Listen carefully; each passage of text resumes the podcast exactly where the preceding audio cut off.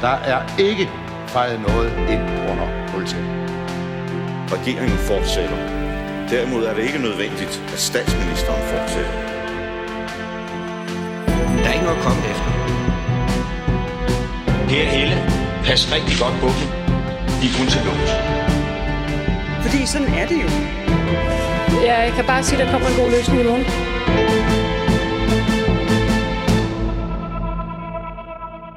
Velkommen til Ministertid. Programmet, hvor en forhenværende minister interviewer en anden forhenværende minister. Mit navn er Simon Emil Amitsbøl Bille. Jeg er tidligere økonomi- og indrigsminister, men det skal vanen tro ikke handle om mig. Det skal derimod handle om dig, Marie Bjerre. Velkommen til. Mange tak. Det er jo stadig ret nyt, at du er gået af som øh, minister. Ja. Er, det, er det sunket ned? Ikke rigtigt. Altså, det er faktisk præcis kun en uge siden i dag. Øh, så det har ikke sådan helt bundfældet sig endnu, og jeg var meget overrasket. Marie Bjerre, digitaliseringsminister og minister for ligestilling fra Venstre i Mette Frederiksens SVM-regering 2022-2023. Efter folketingsvalget 1. november 2022 fik vi de længste regeringsforhandlinger i mandsminde. Efter halvanden måned dannede statsminister Mette Frederiksen en ny regering, bestående af Socialdemokraterne, Venstre og Moderaterne. Venstre går med, på trods af, at partiformand Jakob Ellemann Jensen havde sagt, at han ikke ville støtte Mette Frederiksen som fortsat statsminister. Men nu blev det. Venstre fik syv ministre. Marie Bjerre, du blev jo en af dem. Ja. Havde du forventet det? Jeg tror, jeg tror ikke, at det, jeg tror, det er svært at forvente, at man bliver minister. Det, jeg forventede det heller ikke. Øh, også fordi jeg sad kun på min anden periode i Folketinget. Øh, jeg var enormt glad for at blive minister, øh, men var jeg ikke blevet blev minister, var jeg heller ikke blevet skuffet over ikke at være blevet det. Øh, men jeg synes, jeg var et godt bud på at blive en minister. Hvordan fik du det at vide? Jamen, øh, det var Jakob Ellemann, der ringede til mig, øh, og det gjorde han sent om aftenen kl. 22.45, så det var meget sent. Øh, og øh, han sprang faktisk lige ud i det og spurgte, om jeg kunne tænke mig at være digitaliserings- og ligestillingsminister. Øhm, og først så blev jeg sådan et digitaliseringsminister. Hvad er det for noget?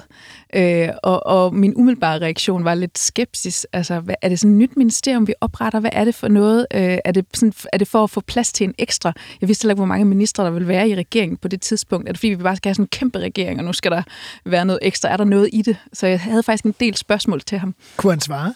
Ja, øh, så forklarede han, at det var Digitaliseringsstyrelsen, øh, alt vedrørende offentlig digitalisering, mit ID, øh, øh, øh, øh, digital post, den slags, og så var det også erhvervslivets digitalisering. Men på et tidspunkt, så spørger han mig faktisk, om jeg har brug for betænkningstid. Og siger, nej, nej, nej, det har jeg dog ikke. Jeg vil meget gerne være minister. Hvordan så, øh, da du bliver det, det er jo et helt nyt ministerium, altså mm. Jeg spørger tit hvor, øh, ministerne her, eksministerne her, hvordan blev du modtaget i ministeriet? Men altså, du kommer vel nærmest samtidig med medarbejderne. Jamen, det var specielt, og, og der var jo ikke noget ministerium, da jeg blev minister. Øh, der var ikke noget at overdrage for digitaliseringsministeriet, for det var der ikke. Øh, ligestilling var der, men det var i transportministeriet. Øh, det fik jeg overdraget fra Trine Bamsen, så derfor blev den der overdragelseschance også holdt i transportministeriet, og hvor ligestillingsafdelingen så var. Øh, Jeg kan huske, at jeg var lige nede og hilse på dem inden overdragelsen, fordi jeg var kommet i god tid. Så gik jeg ned på gangen til dem og sagde hej. Øhm, Så du dog havde hils på nogen fra dit ministerium? ja, og så var det faktisk først dagen efter, jeg kom over i det, der så blev mit ministerium. Det var det gamle bolig- og indrigsministerium. Men det blev delt i tre. Alle medarbejderne skulle sådan set flytte ud. Øh, Så der var jo flyttekasser, og folk var altså på den anden ende. Til gengæld så var ministersekretariat departementchef presseafdelingen der. Dem overtog du. De, dem overtog jeg, så man kan sige, skallen var der ligesom, en, øh, og så ligestilling, de flyttede så med over, og de er valgt til at flytte. Øh, de har flyttet mange gange på de sidste 20 år, øh, så de kom med over, de kom med over allerede i løbet af julen. Øh, og digitalisering, det tog så noget længere tid at få bygget det op.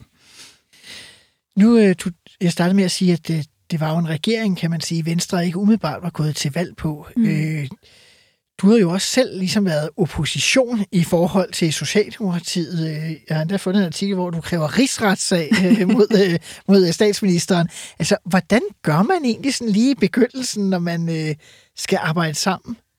Øhm, jamen, øh, jeg synes faktisk også, det var lidt svært. Øh, fordi vi har, altså jeg har, jeg har været medlem af Venstre og Venstres Ungdom, siden jeg var 15 år, og det har altid været Socialdemokratiet, der har været vores ærkefjende, øh, og ideologisk, vi har kendt hinandens ståsteder, og vi har kæmpet mod hinanden. Så jeg synes faktisk, det var lidt svært. Øh, og der var også nogle debatter, som var meget hårde, også hvor jeg havde været meget hård. Øhm, jeg husker faktisk på et tidspunkt, det var lige da jeg var blevet minister, der havde vi et møde op på Marienborg, hvor, øhm, hvor jeg siger til Mette Frederiksen, altså, jeg har også skrevet mange ting på sociale medier, jeg har også været meget hård, øh, det har særligt været i forhold til mink. Øh, altså, hvordan kommer vi ligesom, hvordan kommer vi videre? Øh, fordi man skal jo have et tillidsfuldt samarbejde. Øh, og der sagde hun, jamen prøv nu ser vi fremad. Det er en streg i sandet, og sådan har jeg egentlig tolket det. Det her det er en streg i sandet, nu kigger vi fremad.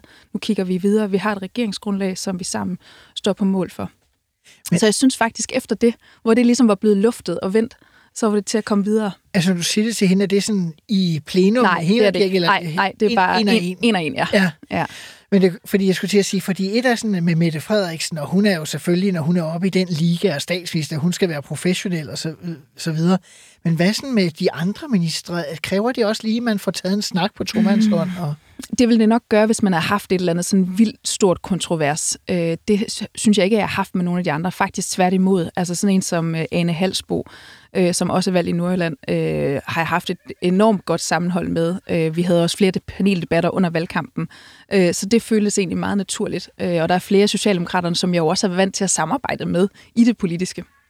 Hvad med, når man skal hjem og forklare sit politiske bagland, at øh, mm. nu gik vi jo til valg på at få fjernet øh, statsministeren og Socialdemokraterne. Ja. Nu øh, skal, vi, skal jeg være minister ja. øh, hos hende. Jamen, den forklaring synes jeg, vi havde taget, inden vi gik i regering. Øh, øh, Altså for mig selv var det særligt det her med hele øh, minkskandalen, som fyldte meget. Og som ramte selvfølgelig mere i Nordjylland. Ja, den ramte jo rigtig meget i Nordjylland, øh, og det var også noget med min advokatbaggrund, jeg selv var optaget af. Øh, fordi at altså, hvis, man, øh, hvis, hvis man ikke overholder reglerne, ja, så har det nogle konsekvenser, og så skal det undersøges. Øh, og derfor ville vi jo gerne have haft den her uvildige advokatvurdering. Og det var noget, vi også førte valgkamp på og sagde. Øh, sagen var jo bare den, at der ikke var et flertal, uanset hvad Venstre havde stemt. Øh, og derfor synes jeg faktisk, den var nem at stå i. Altså jo, man kunne godt stille sig ned i salen, og så bare stille sig på sidelinjen og stemme imod. Men det havde ikke ændret, ændret noget som helst. Den var ikke kommet alligevel, og der var et rent rødt flertal. Så enten så kunne vi gå med øh, og få noget indflydelse, eller lade være, og så ville det bare blive rød politik. Og, og, og min oplevelse var, at det, de fleste af Venstres medlemmer, det kunne de godt se var fornuftigt særligt med det, der så kom fremadrettet med, med CO2-afgift på landbrug og alle de der ting der, hvor det sådan set var meget fornuftigt, at Venstre sad med ombord. Nu sidder du så i det nye ministerium. Ligestilling er der, digitalisering er på vej, mm. sådan rent øh, praktisk. Hvordan griber du det an? Altså, du sagde godt nok, du stillede en masse spørgsmål til Jacob Ellemann, men sådan en politisk programerklæring, øh, vidste du, hvad du skulle kaste dig over? Øh, ikke lige umiddelbart. Øh, eller jeg vil sige, ligestilling faldt mig meget naturligt. Øh, ikke fordi jeg har siddet på ligestillingsområdet før, jeg har heller ikke været ordfører inden for det før, men jeg har beskæftiget mig meget med dagsordenen. Øh, særligt det her med at have små børn og være i politik og være kvinde samtidig med. Øh, jeg debatterede meget, det, det lå meget naturligt til mig. Jeg har også været en stor fortaler for øremærket barsel. Øh, det var faktisk mit første debatindlæg som øh, folketingskandidat. Overskriften var, hvorfor øremærket barsel til mænd er en liberal kernesag. Altså, du var en af front, jeg var en af, i Venstre ja, på det spørgsmål? Ja, og argumenterede meget for, at vi skulle stemme for den gang, og så det som kæmpe sejr, at vi stemte for. Så den faldt mig lige, lige for. Øh, og jeg kan huske, at jeg havde et møde med ligestillingsafdelingen en af de første dage, øh, hvor jeg også fortalte om, hvad der er mine prioriteter på ligestilling. Jeg synes, det var ret nemt at finde de liberale værdier frem, hvad det var, jeg mente.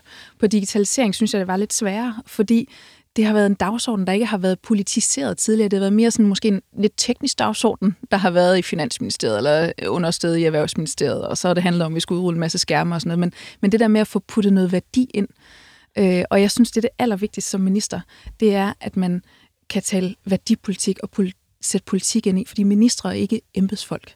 Vi er der ikke, fordi vi er fagligt dygtige. Vi er der, fordi vi mener noget, og vi vil noget. Øh, så det brugte jeg ret meget tid på. Øh, hvad vil det sige at have en liberal digitaliseringspolitik? Og hvad vil det sige at have en liberal ligestillingspolitik? Og hvordan politiserer man så digitalisering?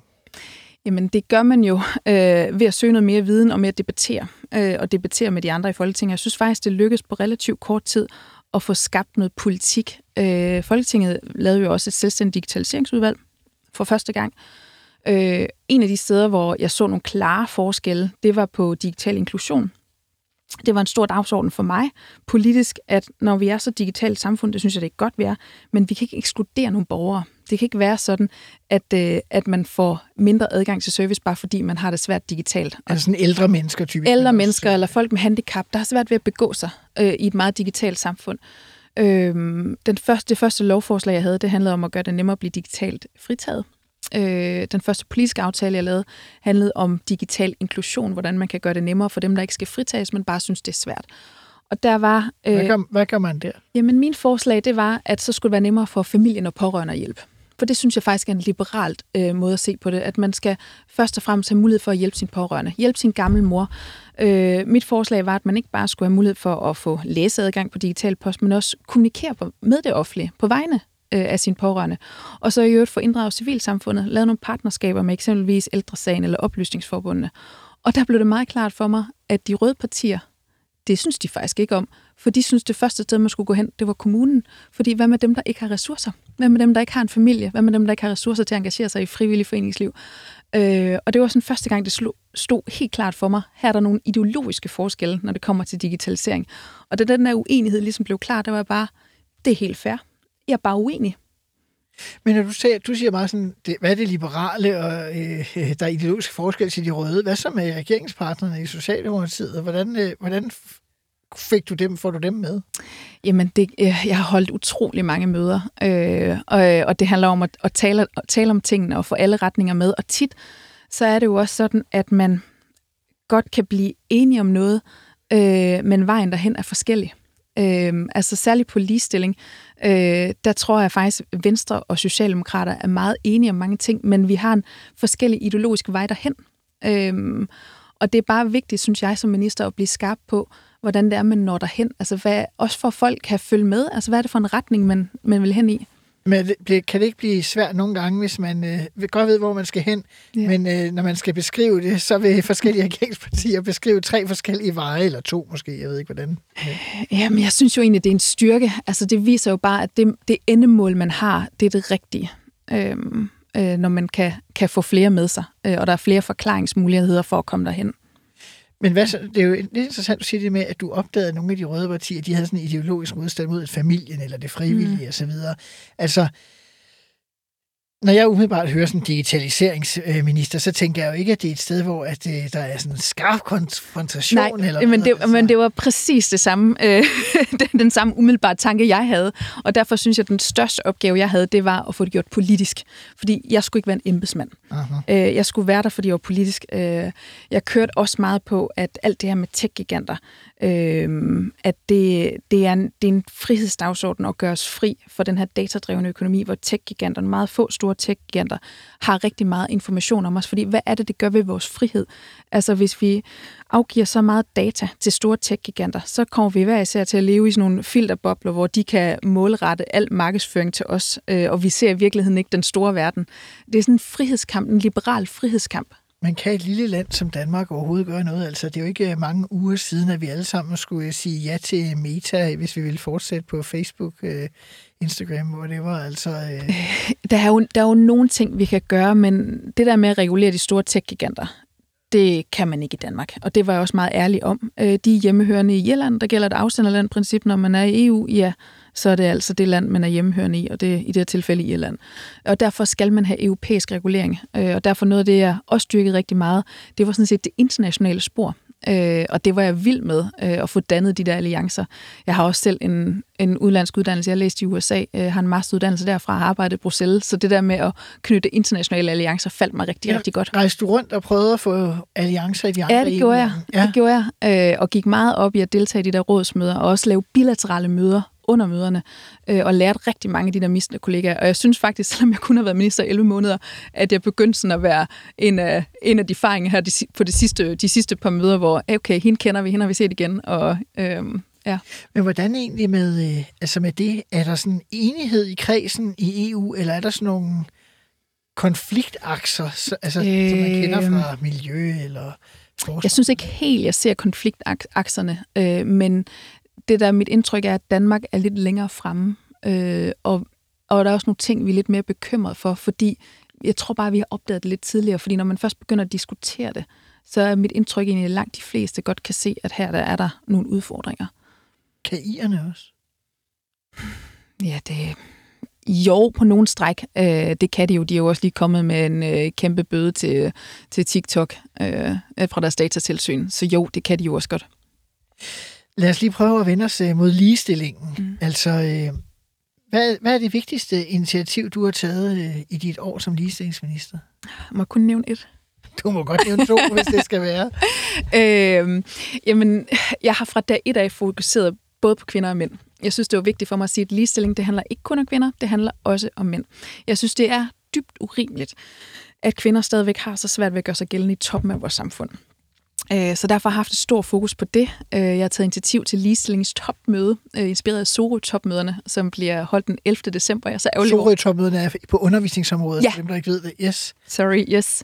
Og det bliver holdt den 11. december, og så ærgerlig over, at jeg ikke selv kan være med til så det. Så du det ikke? Nej, og har taget initiativ til det. er også en ligestillingspris, hvor der netop var fokus på kvinder i ledelse og bestyrelser. Men samtidig med det har jeg haft et kæmpe fokus på mænd. Jeg synes, det er mindst lige så urimeligt, at mænd i så høj grad mislykkes i bunden af vores samfund. Og det er altså også en ligestillingsudfordring. Altså, hvorfor er det, at mænd er overrepræsenteret i statistikker om misbrug og druk, druk og alkohol, kriminalitet, ensomhed, alle de der ting, der er. Øh, og tre gange så mange kvinder som mænd får henvist psykolog. Og det, det er da en ligestillingsudfordring. Ligesåvel vel som en ligestillingsudfordring, at drenge halter efter i folkeskolen, og i øvrigt så bliver karakterspændet mellem drenge og piger større og større. Så det med at fokusere på drenge og mænd, øh, synes jeg er en kæmpe sejr.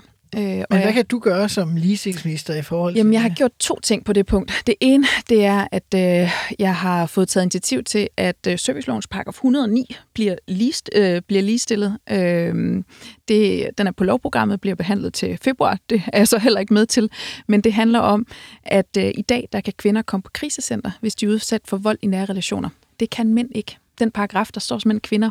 Nu bliver det ligestillet, så mænd får samme tilbud. Og hvad kræver det? Nogle nye mandekrisecentre? Jamen, eller? så, så kan mænd, der er i dag allerede, allerede tilbud til mænd, men nu kan de så søge på den her bestemmelse og få de samme øh, vilkår, eksempelvis i forhold til øh, at tage sig af de børn, de nu har med, eller få psykologhjælp, den slags ting, at det er de samme vilkår, der kommer. Jeg synes, det er et vigtigt skridt, ikke bare fordi der er behov for det, men også symbolsk at sige, at mænd kan faktisk også være udsat for vold i nære relationer, og skal også kunne bede om hjælp.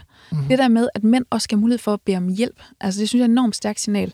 Og så det sidste, jeg nåede at få lavet, det var at få afsat penge til en handlingsplan for mænd og drenges ligestillingsudfordringer. Det er første gang, man får sat så specifikt fokus på mænd og drenges ligestillingsudfordringer. Øh, så nu er der blevet afsat 35 millioner kroner til en handlingsplan, som så skal laves til foråret. Så nogle skibe... Som jeg så heller ikke når at få lavet færdig. Men, men det, det giver jo meget god mening i forhold til, at man plejer at sige, at det tager cirka et år at lære at være minister. Mm. Og du fik jo knap et år, så i har du sat skibene i søen, ja. men det er svært at få lov til at, at se dem øh, komme i havn, eller hvad skal man sige? Ja, det tror jeg, det er meget rigtigt. Der var nogen på digitalisering, altså vi nåede at få lavet det, den lovgivning med digital inklusion, og også med aftalen. Men øhm, ja, I det her program har vi noget, der hedder fem faste spørgsmål, som alle ministre, der har været herinde, de øh, får lov til at få. Således også dig, Marie Bjerre. Det første, det hedder, og det er måske næsten noget, vi allerede har talt om, var der noget, du gerne ville have gennemført, som du ikke nåede? Ja, der var rigtig mange ting. Øh, mit ligestillingstopmøde til december ville jeg rigtig gerne have gennemført. Og så på øh, hele AI-området, eller det, der hedder kunstig intelligens, øh, var der afsat penge med den digitaliseringsstrategi, som jeg lige nåede at lancere. Øh, og det skulle jeg have arbejdet med til foråret og lavet en vision og et strategisk arbejde med kunstig intelligens, som jeg tror kommer til at have kæmpe betydning for os øh, i Danmark. Og det havde jeg så mange gode politiske tanker om, og det er så ked af, at jeg ikke får lov til at fortsætte med. Hvad var din ministertids værste øjeblik? Det værste øjeblik? Øh, det var da jeg sagde farvel. og det vender vi tilbage til senere. Var, var, var, var der slet ikke noget i de knap 12 måneder, at du var minister, at, uh, hvor du tænkte, at... Der, der er ikke noget, der sådan lige umiddelbart uh, kommer op til mig. Uh, altså, jeg synes, det har været, været fantastiske 11 måneder. Er noget, du er flov over? Øhm, hmm. Nej, det ved jeg ikke. Nej, det synes jeg ikke, der er. Altså, jeg synes, jeg havde svært ved lige at håndtere det til at starte med. Jeg kan huske de første 14 dage, hvor det var sådan vildt underligt at være blevet udnævnt som minister. Jeg kom ind i det der meget, meget store, fine ministerkontor, øh, og jeg følte, jeg var den, der viste aller, aller mindst. Om... Så lukker døren? Ja, Øh, og alle omkring mig viste meget mere om digitalisering og ligestilling. Øh, øh, det synes jeg, det havde jeg det svært med. Det tog lige, det tog lige noget tid. Øh, man kunne en god kammerat sagde til mig, Marie, vi vælger ikke ministre, der ved mest fagligt om et område, fordi så vil vi have embedsstyre, og det er der mange gode grunde til, at vi ikke har. Vi vælger en minister, vi vælger en politiker, der mener noget, der har nogle holdninger, der kan sætte en retning. Øh, og det lærte jeg ligesom at hvile i. Jeg tror også, det, det er også en af grundene til, at jeg har i min ministertid fokuseret meget på at få værdipolitikken ind, få noget politik ind, diskutere. Har du lavet nogle revkager som minister? Nej, det synes jeg faktisk ikke, jeg har. Det synes du ikke. Øh, det kan også være, at du er for, for ny en tidlig minister. Ja, det kan godt spørgsmål. være. Det hedder nemlig, hvem var din værste kollega? Der, øh... Min værste kollega, jamen jeg skulle være bedre forberedt på de her spørgsmål, Simon. Øhm, hmm. Det kan også bare have været en ordfører, der var besværlig, hvis det er. Der var besværlig. Åh, oh, det ved jeg som, det ved jeg ikke lige, hvad jeg skal svare til. Det tror jeg er svært ved at svare på lige nu. Jeg kan være, jeg skal lidt længere på afstand. Altså, det er jo kun en uge siden. Ja, du må spørge mig igen, når jeg forhåbentlig kommer igen. Vi skal over til et øh, par sager, fordi øh, selvom at øh, du øh, kan jo sige, at ligestilling, det er på det politiske, der satte du nogle sager i søen og så videre, men du kom jo meget sådan i fokus på et par sager, i hvert fald på det ligestillingsmæssige, hvis vi skal kalde det det. Det ene eksempel, det var, at øh, der var en mand, der skrev et læserbrev mm. i Nordjyske. Øh, så ligesom øh, satte spørgsmålstegn ved, om du øh, kunne være småbørnsmor og minister på samme tid. Ja. Prøv at fortælle, hvordan du oplevede det. Jamen, jeg blev voldsomt provokeret over det her debatindlæg. Øh, det var et debatindlæg, hvor der var en kæmpe stor overskrift, hvor der stod minister bidjobber eller på bidjob eller sådan noget. Øh, og hele artiklen eller debatindlægget gik så ud på, at man kunne ikke være minister samtidig med, at man havde små børn.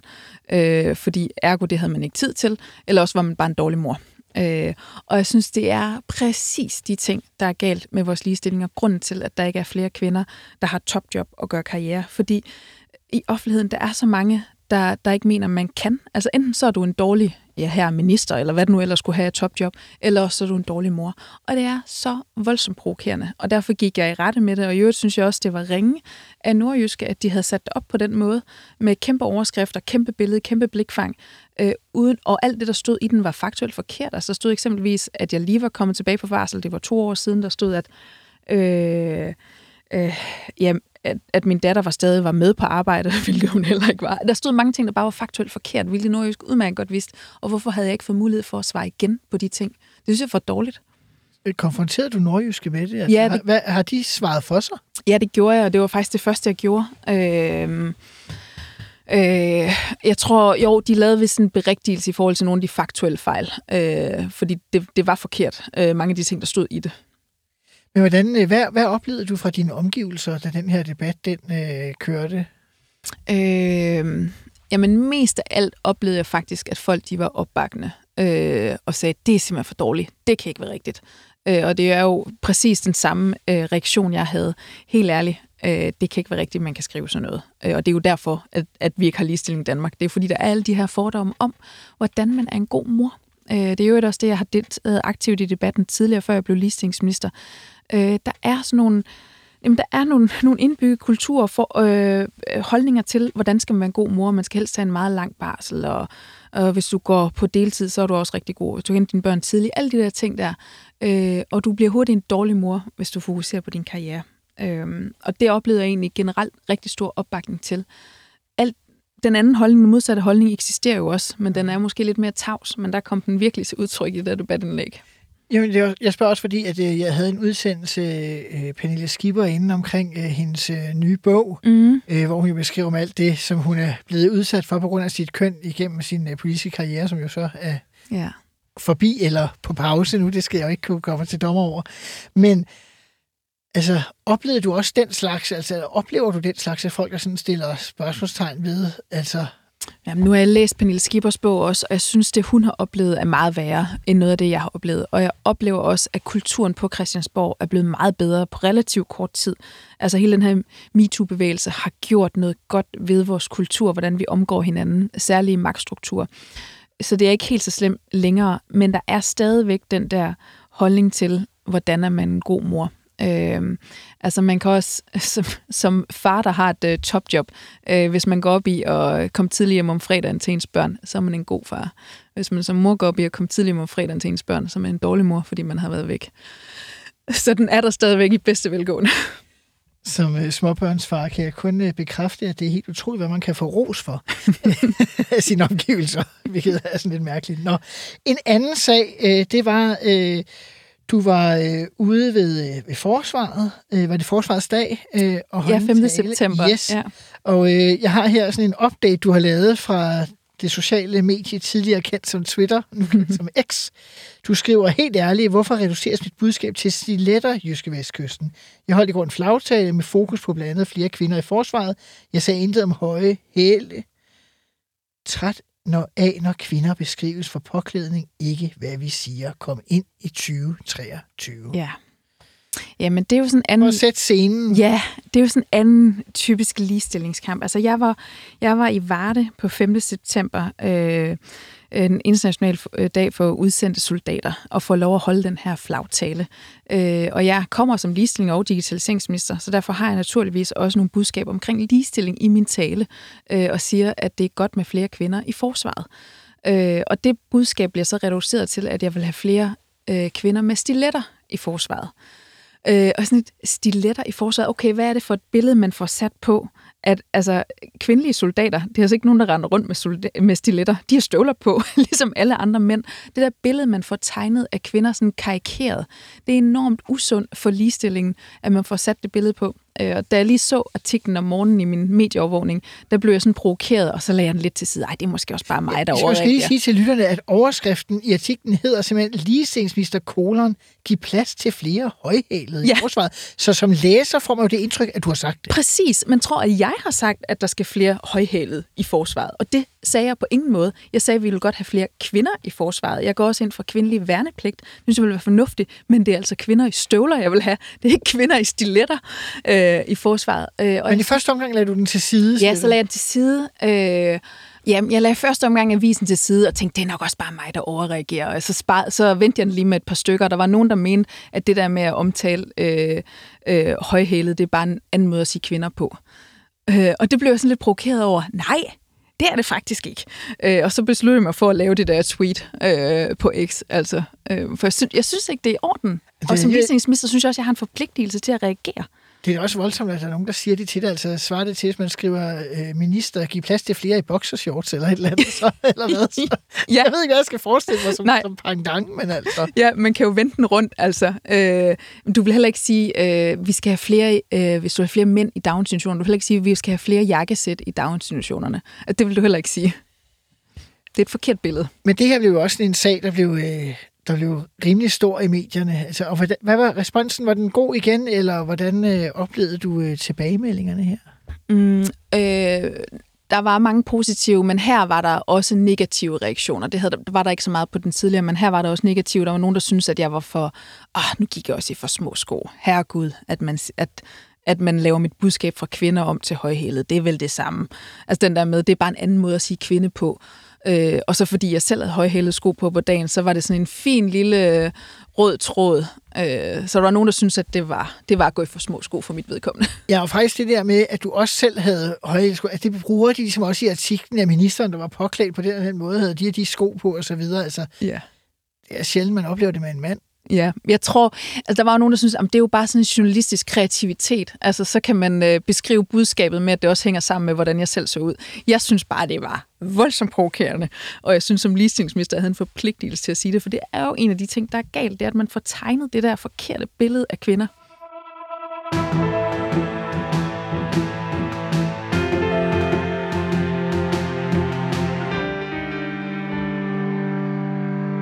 Marie Bjerre, i den her udsendelse kommer vi jo til at tale mere om din afgang, end vi normalt kommer til at gøre i de her programmer. Fordi det er kun øh, en uges tid siden, at du gik af som minister. Det var sådan, at Jacob Ellemann Jensen meddelte sin afgang og blev i november afløst som formand for Venstre af Troels Lund Poulsen. Og det medførte så øh, regeringsrokaden, hvor øh, du og Louise Jacques Elholm blev øh, udskiftet som ministre. Vi vidste jo alle sammen, der skulle være en, øh, en rokade, men du sagde lige i indledningen, du havde ikke helt ventet Nej, at det jeg, skulle blive dig? jeg var virkelig overrasket. Øh, altså, jeg havde slet, slet ikke set det komme. Øh, måske jeg havde troet, at der ville blive lidt omrokeringer. Det kunne være, at jeg skulle lave lidt noget andet, eller man lavede nogle justeringer i et eller andet. Øh, men jeg havde ikke set, at jeg ikke skulle være en del af ministerholdet. Du sad måske lige frem og håbede på at få et større ressort. Øh, jamen, jeg havde troet, at hvis jeg var en del af det, så var det, ville det være fordi, at jeg skulle noget andet øh, i regeringen. Øhm, også fordi jeg havde fået et meget lille område, men havde alligevel formået at løfte nogle gode debatter, og i øvrigt også skrevet en øh, værdiliberal bog. Øh, og det sted, Venstre er i partiet, er der behov for ligesom at, at mene noget politisk og bygge op. Så derfor øh, var jeg meget overrasket. Du virkede også meget øh, berørt på dagen over, Ja. øh, over, at nu er det slut med at være minister.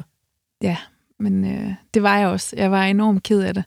Øh, og også overrasket. Øh, altså, det var jo- og man får meget, meget kort varsel. Altså, det var jo der onsdag aften. Øh, hvordan foregik det egentlig?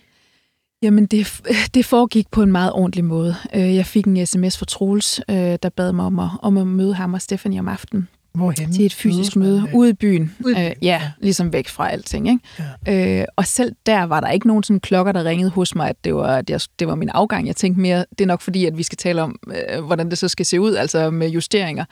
Øh, og det går først op for mig inde på mødet, øh, at, øh, at jeg skal tilbage til folketingsgruppen. Men hvad, hvad, hvad siger det, hvis jeg må, hvis vi må invitere lytterne med ind i det rum? Ja. Øh, jamen, jeg kommer ind i det rum, øh, hvor det bare er mig og Troels og Stephanie. Øh, og Troels siger meget, øh, meget stille og roligt, at, øh, at de har besluttet sig for, at jeg skal have nogle andre arbe- arbejdsopgaver. Øh, og derfor skal jeg tilbage til folketingsgruppen, fordi der er behov for at stille et nyt hold. Øh, og jeg stiller nogle spørgsmål, og det var egentlig meget kort. Okay. Øh, ja, jeg tror, det tager måske samlet fem minutter, eller jeg ved det ikke, men det er i hvert fald meget, meget kort. Øh, øh, ja. Og hvad gør du så, når du står ude på gaden eller bagefter? Jamen, jeg var så fortvivlet, jeg tænkte, what? Øh, øh, og øh, jeg var lige ved at skrive til min øh, særlige rådgiver, øh, jeg skal stoppe. Og så var jeg sådan, nej, det kan jeg jo ikke, for det, jeg skal i hvert fald ikke skrive det på skrift, altså, fordi det betyder også, at han skal stoppe. Øh, øh, så jeg ringede til min mand som det første, og så fik jeg så ringet til min særlige rådgiver og fortalt ham det. Øh, og så kørte jeg tilbage på kontoret. Øh, jeg kom fra kontoret. Jeg, jeg, jeg bor i Jylland og er vant til at arbejde meget sent, så jeg plejer altid at være på kontoret om aftenen, eller er tit. Øh, så jeg kørte faktisk tilbage på kontoret, øh, selvom det var sent. Øh, og der var min særlige rådgiver og så to ministersekretærer.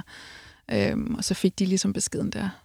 Så der tog du afsked sådan med Ja. inderkernen af Ja, af det gjorde jeg. Øhm, øh, så fik vi faktisk lige en lille drink på kontoret. ja, og begyndte at pakke lidt sammen, fordi det er jo, det er jo totalt brutalt og nådesløst. Altså, man skal jo være ude af kontoret i det øjeblik, man har været på dronningen.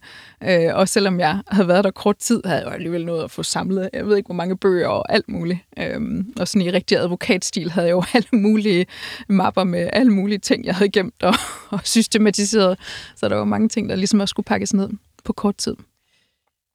Dagen efter, som du siger, så øh, kommer rokaden, vi andre vågner op, og på et eller andet tidspunkt, så øh, kommer der en pressemeddelelse fra, øh, fra statsministeriet.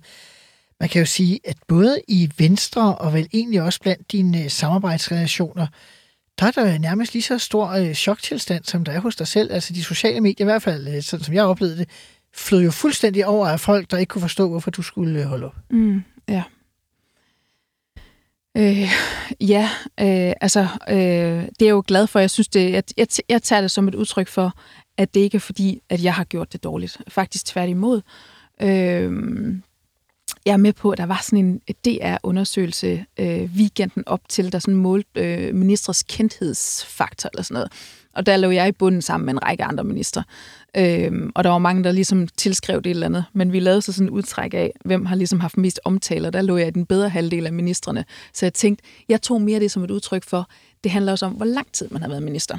Øh, for jeg har stillet op til alt det, jeg kunne stille op til, på trods af, at det er et meget lille, snævert område.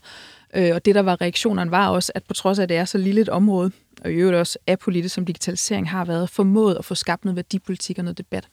Øh, Så det var jeg jo enormt glad for, øh, de reaktioner. Men der var jo heller ikke nogen af os, der havde set, at vi kunne øh, få så dygtig en kandidat ind som Mia Wagner på vores hold. Og jeg kan jo godt se, hun har bare de oplagte kort til at være digitaliserings- og ligestillingsminister. Det havde ikke været op, lige så oplagt at sætte hende i nogle af de andre ministerier. Øh, og nogle gange går, og der er nogle balancer, der skal opfyldes på sådan en regeringshold, og nogle gange går de balancer så ikke til ens fordel. Vi talte tidligere at du virkede meget berørt på dagen, men du virkede egentlig også meget øh, sådan stålfast og kampberedt på en eller anden måde. Altså det der med, jeg tror, var det i bilen på vejen til dronningen, eller hvor det var, hvor du, eller var det for vej ud, hvor du sagde, jeg siger på gensyn. Ja, Jamen, og det mener jeg også. Og jeg vil også gerne sige på gensyn til dig her, Simon. Øhm, Når du næste gang... når jeg næste gang skal herind. du skal være velkommen. ja, øh, fordi jeg ser tilbage på min tid med stolthed. Øh, og jeg er ikke færdig i politik. Altså, jeg er kun lige startet i politik. Øh, og, og nu er der sådan en periode, hvor jeg skal tilbage til folketingsgruppen og få noget erfaring med noget andet. Nu er jeg lige blevet finansordfører. Øh, det bliver også super, super spændende at få lov at kaste mig over det, og i øvrigt gøre det, og jeg får en, en meget større viden omkring national økonomi. Øh, så det er sådan, jeg ser på det. Hvis man lige bliver på dagen stadigvæk, du skal op til dronningen. Ja. Øh, prøv at beskrive, du sidder i bilen. Ja. Øh, jamen, øh, øh, jeg tror mange, der sidder i bilen, der har overvejelsen om, hvorvidt skal man rulle vinduet ned, eller skal man rulle vinduet ned, eller skal man lade være? Orker man at tale med journalister, eller gør man ikke? Og jeg var sådan lidt, jeg ruller vinduet ned. Jeg øh, prøver at det her, det, man bliver nødt til at face det, øh, og fortælle, øh, hvad det er, man føler. Og jeg synes ikke, jeg havde ikke noget skjul. Det var, den, det var den følelse, jeg sad med. Jeg har ikke noget at være ked af, eller ikke at være stolt over. Jeg synes, jeg har haft en fantastisk periode. Jeg synes, jeg kan være stolt af de resultater, jeg leverede på så kort tid. Øh, så hvorfor, altså, nu bliver nødt til at eje det. Øh, og så i øvrigt var jeg også, trods af, at jeg var voldsomt ked af det, og overrasket og chokeret over, at jeg ikke kunne få lov at fortsætte, så var jeg samtidig også meget afklaret og fattet øh, i forhold til, jamen, der er bare nogle balancer, når man sætter et hold. Øh, og det er Venstres formand, der sætter sådan en ministerhold. Øh, og det er svært. Øh, og, det, og derfor sætter Venstres formand også altid det rigtige hold. Det, der er nogle svære balancer, og uanset om man så er heldig at være en del af det hold, eller man ikke er en del af det hold, så bliver man nødt til at bakke op om det. Ellers så fungerer det ikke at være et politisk parti du kommer op til dronning. Hvordan får... Altså, jeg har jo kun prøvet det selv, hvor at det var hele regeringen, der skulle gå af, så det var jo sådan en mm, meget ja. stor begivenhed, kan man sige. Æh, øh. ja. ja, der var øh, Louise kørt foran. Øh, Louise og så kørte Louise Schack Elholm. Ja, for vi var jo to, der gik ja. af. Øh, og så kom jeg bagefter. Øh, og øh, hun er så gået op ad, trappen, øh, da jeg ankommer til Amalienborg. Øh, og jeg kommer så op og møder dem, og møder så øh, hoffets medarbejdere, de samme medarbejdere, som vi jo også ser til statsrådet øh, og venter så lige ganske få minutter udenfor, til kronprinsen og dronningen er klar. Øh, og så bliver vi vist ind. Øh, sammen? Sammen, ja. Øh, hvor vi kommer ind og, og giver hånden til, til hendes majestæt dronningen og, og kronprinsen. Faktisk på vej ind, der er sådan, du har jo været der før, Simon, men der er sådan, det er en meget, meget stor sal, og der er sådan et kæmpe stort gulvtæppe. Øh, og jeg er faktisk lige ved at skvatte i det der gulvtæp der. Øh, jeg glider i det, og jeg er ligesom lige, lige ved at falde. Jeg tænkte, det her, det vil simpelthen være for pinligt. Når lige at gribe den, så jeg ikke falder der foran. Ministerfald. ja, ja, det var ministerfald. Øh, så på vej ud til hoffets medarbejder, så siger jeg så, det var godt nok tæt på, at jeg faldt der. Og så, så sagde de til mig, det, det er sket tidligere. så der er et meget farligt gulvtæppe der, når man lige kommer ind. Aha. Særligt hvis man har høje sko på. men, hvad, hvad, men er det bare ind ja, ud? Eller det, ja, altså, øh, nu, er vi, nu var vi jo kun to, så der var jo lidt mere tid til at stå og tale. Altså, vi gav hånden øh, og sagde tak. Jeg sagde, jeg sagde, jeg håber, det bliver et på gensyn. Øh, som jeg også sagde, så du på sagde på gensyn? Jeg sagde på noget, gensyn. Det var ikke bare noget, jeg sagde. Jeg sagde, jeg håber, det bliver et på gensyn. Øh, og så talte vi lidt om, hvordan det havde været øh, i de 11 måneder. Øh, hvordan det havde været at være minister, at det havde været en stor ære øh, at få lov til at tjene. Det er jo det, man gør som minister. Altså, man tjener jo hendes majestæt dronning, men man tjener jo det danske samfund. Øh, og takket, takket for den tid. Øh, ja, og det var også ganske kort, og så er det ud igen. Så er det ud igen, og senere på dagen skal man så hen i ministeriet. Ja, og der er det jo bare nådesløst, fordi øh, i det øjeblik, man så har sagt farvel, eller på gensyn, ja, så har man heller ikke noget kontor.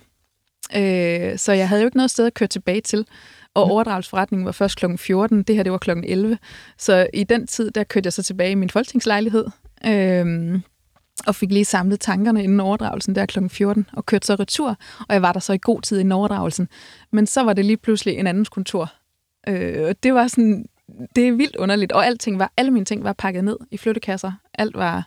Systemet var effektivt? Yes, det var, altså det vender bare lige med det samme. Øh, jeg kan også huske, at jeg, ville have, jeg dagen efter var inde på hjemmesiden, for det var nogle fine øh, portrætbilleder, der var blevet taget i ministeriet, som var frigivet. Jeg tænkte, dem ville jeg egentlig godt lige have downloadet. Det var meget godt her. Det var bare væk med det samme. Væk. Altså, det er en maskine, der går i gang, så snart der kommer en ny minister. Du havde ikke uh, sat din særlige rådgiver i gang med at ja, det burde man næsten have gjort.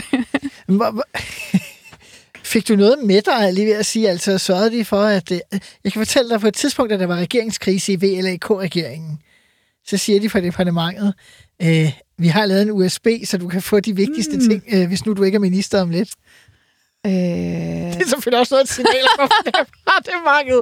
nej, nej, det fik jeg ikke. øhm, men jeg nåede lige at få, jeg havde skrevet mange noter på min telefon og sådan noget. Det skal man også aflevere IT-udstyr og sådan noget. Det nåede jeg lige at få taget med over, og Aha. billeder og sådan noget. Øhm, ja, øh, om jeg har fået alting med, det kan jeg godt være lidt i tvivl om. Og så er der den her øh, traditionelle overdragelsesforretning, der skal gives gaver. Mm. Hvad havde du med? Jamen, øh, jeg var faktisk slet ikke i tvivl om, hvad jeg skulle med. Øh, og øh, jeg havde John Stuart Mills værk fra hvad er det, 1869, øh, kvindernes øh, øh, underkul, som handler om, at den største urimelighed, det er den manglende ligestilling, der er mellem mænd og kvinder.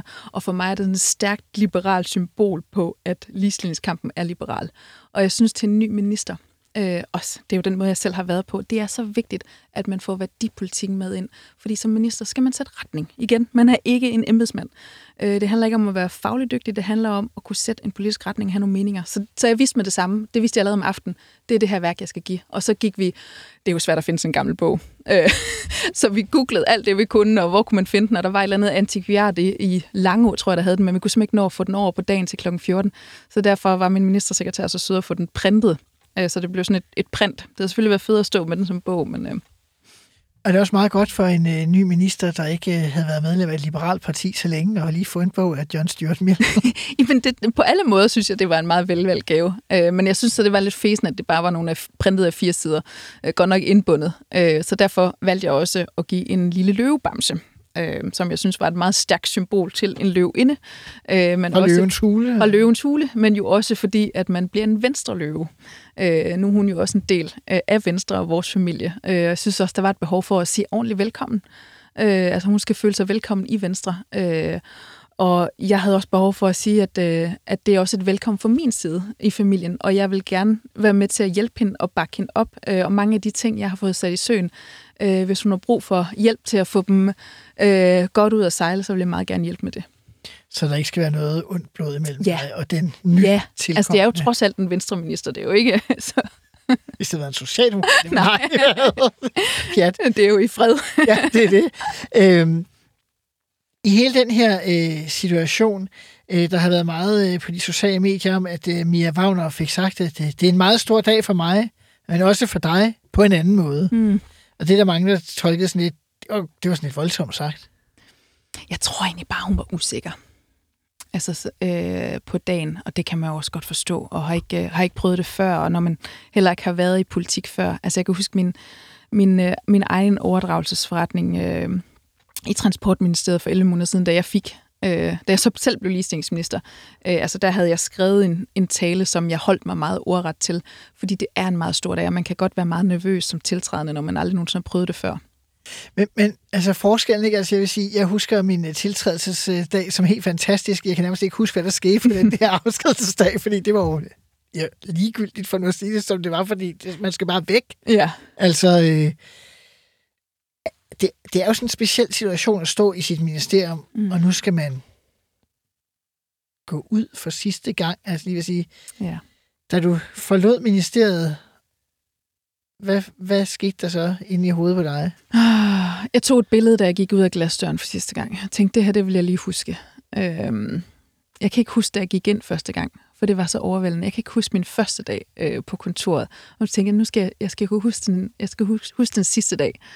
Øhm, men det var, det var totalt underligt og øh, meget, meget følelsesladet. Mange følelser. Øh, og jeg gik ud, og jeg havde faktisk pakket mine ting i lejligheden, og så kørte jeg direkte hjem til Aalborg. Øh, man får lov til at få en sidste tur i ministerbilen, når man er gået af. Så du blev kørt hjem til Aalborg? Så jeg blev kørt hjem til Aalborg. Og så havde jeg jo, det er jo sådan en, næsten en fire timers køretur, ikke? Øh, så havde jeg fire timer der i, i bilen til lige, at folk havde skrevet så mange søde beskeder til mig. Jeg blev overdynget med... Ja. Og så på vej ud af døren fik jeg jo lige stukket øh, en konvolut i hånden. Den åbnede jeg så i bilen. Det var mit afskedsbrev fra dronningen.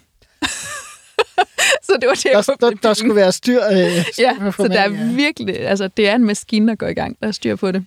Hvad så nu, som du øh, sagde i begyndelsen af udsendelsen, så er du blevet øh, finansordfører for Venstre, man må sige, et af de mest, øh, det er vel det her politiske ordfører, som er de to øh, alle i sådan et regeringsparti øh, ønsker sig allermest. Øh, Øh, kan du bruge din ministererfaring over på, øh, på det ordførerskab? Ja, det synes jeg godt, jeg kan. Og jeg vil sige, jeg synes også godt, jeg kan bruge de fem ordførerskaber, jeg har haft øh, i sidste periode til noget. Det, at man har haft en del ordførerskaber og nu to ministerområder, det tror jeg egentlig er en kæmpe styrke, når man skal arbejde med finanspolitik, fordi det handler jo også om at have lidt fagviden om de enkelte specifikke områder. Øh, Så det, det tror jeg bestemt, jeg bærer mig med videre. Men jeg øh, har også en stor... øh, Der er også meget, jeg skal lære. Der er en stejl læringskurve. Øh, Man kan, du, fortal, du talte selv om øh, den her øh, undersøgelse, som øh, øh, DR og Altinget fik lavet fra Opinion mm. omkring øh, kendskabsgraden til ministerne. Ja. Tror du, kendskabsgraden til dig på noget tidspunkt har været større end den seneste uge i virkeligheden? Det er jo nærmest som om, at du blev katapulteret op i en anden liga øh, mediemæssigt. Åh, ja, det er typisk på en sidste dag, ikke? Havde det bare været en uge tidligere. øh, nej, det har den jo nok ikke. Øh, ja, øh, og, og sådan er politik jo bare. Altså, det er jo nogle, nogle tilfældigheder, der gør, øh, om man lige får opmærksomhed.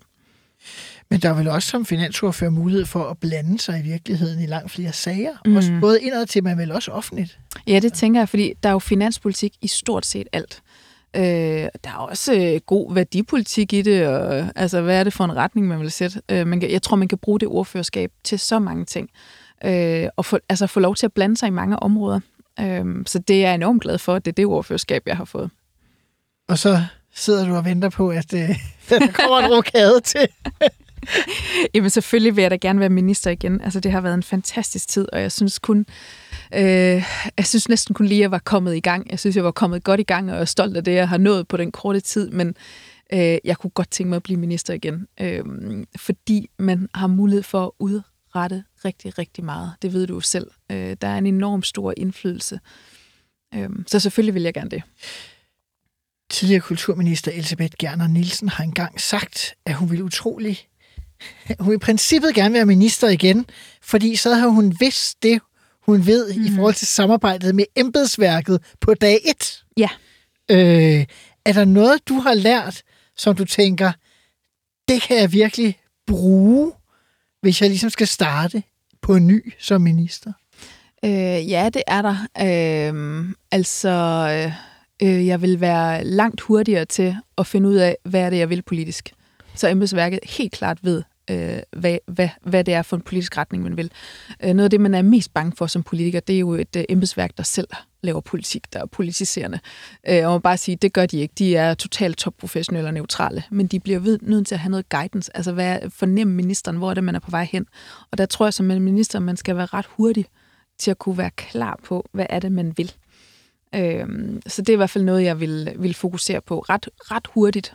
Få Var, var du lang tid om det den her gang? Jeg var på digitalisering.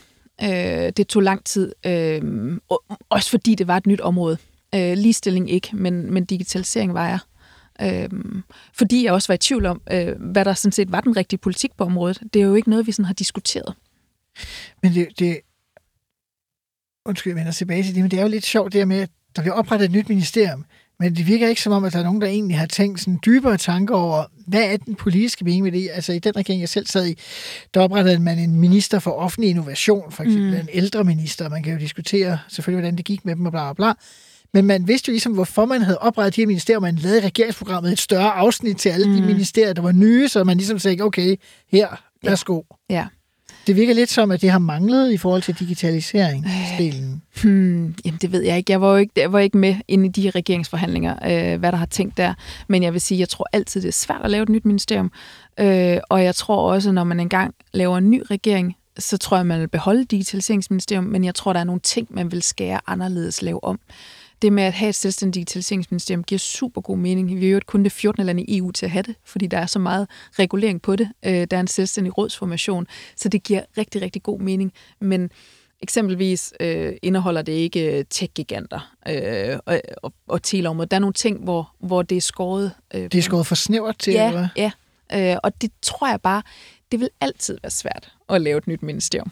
Øh, og man lærer noget, og man bliver klogere hen ad vejen. Du sagde, at... Og så må man løfte det, man har, ikke? Jo, jo. Ja. Men du, du sagde det her med, at øh, du havde sagt til, til Mia Wagner og dine efterfølgere, at hvis der var noget, så ville du altid gerne hjælpe og så videre. Men det er altid sådan et dilemma, som øh, mange taler om, Mm. når man går af som minister. Ja. Skal man så beskæftige sig med det, man har Mm. beskæftiget sig med, eller skal man holde fingrene langt væk? Åh, oh, det er næsten det, jeg er mest ærgerlig over. Øh, altså, nu er jeg, jeg, har, jeg har skrevet en debatbog sammen med fire andre venstrefolk, og er blevet virkelig glad for at skrive, øhm, og havde nogle tanker om, at jeg godt ville skrive en debatbog om ligestilling. Øh, havde sådan en helt struktur til det, og ville have noget historie på om Grundtvig, der skubbede kvinder op på talerstolen, og Frederik Beyer, der foreslog stemmeret til kvinder. Øh, havde sådan en helt skabelon for en virkelig fed bog omkring liberal ligestillingspolitik. Også for at få lavet noget ny politikudvikling. Men der sidder jeg bare sådan et, det, det synes jeg ikke, jeg kan nu. Øh, altså både på ligestilling og digitalisering, fordi man bliver nødt til at give plads til den nye, der er kommet, Mhm. og beskæftige sig med noget andet. Øhm, og det er jo vildt svært, når man har brændt så meget for et område, et snævert område, så lige pludselig at skulle sige, nu skal det lige gå en tid, før jeg mener noget om det igen. Du skal jo en debat på om øh, finanspolitik. ja, det kan godt være, den bliver en lille smule kedelig. det kan være, der er brug for det. Altså, som tidligere økonomiminister tænker jeg, jeg skal nok købe et eksemplar. Det kan være, du kan give mig nogle gode idéer. hvis det er. Marie Bjerre, det har været en øh, fornøjelse at have dig med i ministertid, og jeg har noteret mig, at vi har en aftale om, at øh, hvis du bliver minister igen på et senere tidspunkt, når du så går af, og her vil, jeg kan godt høre, at vi er nogle år ude i fremtiden, øh, til du skal gå af igen i hvert fald, øh, så ser vi også på gensyn, ligesom du gjorde øh, til dronningen. Mange tak, Simon. Til lytterne vil jeg sige, at øh, det var alt for ministertid i dag. Jeg er tilbage igen om en uge, hvor at det er en anden tidligere ligestillingsminister, men også tidligere transportminister og forsvarsminister, nemlig Trine Bramsen, der er gæst. Og jeg er igen på fredag med Ministertid Live, hvor vi diskuterer aktuel politik med forhenværende ministre. Tak for i dag, og på genhør.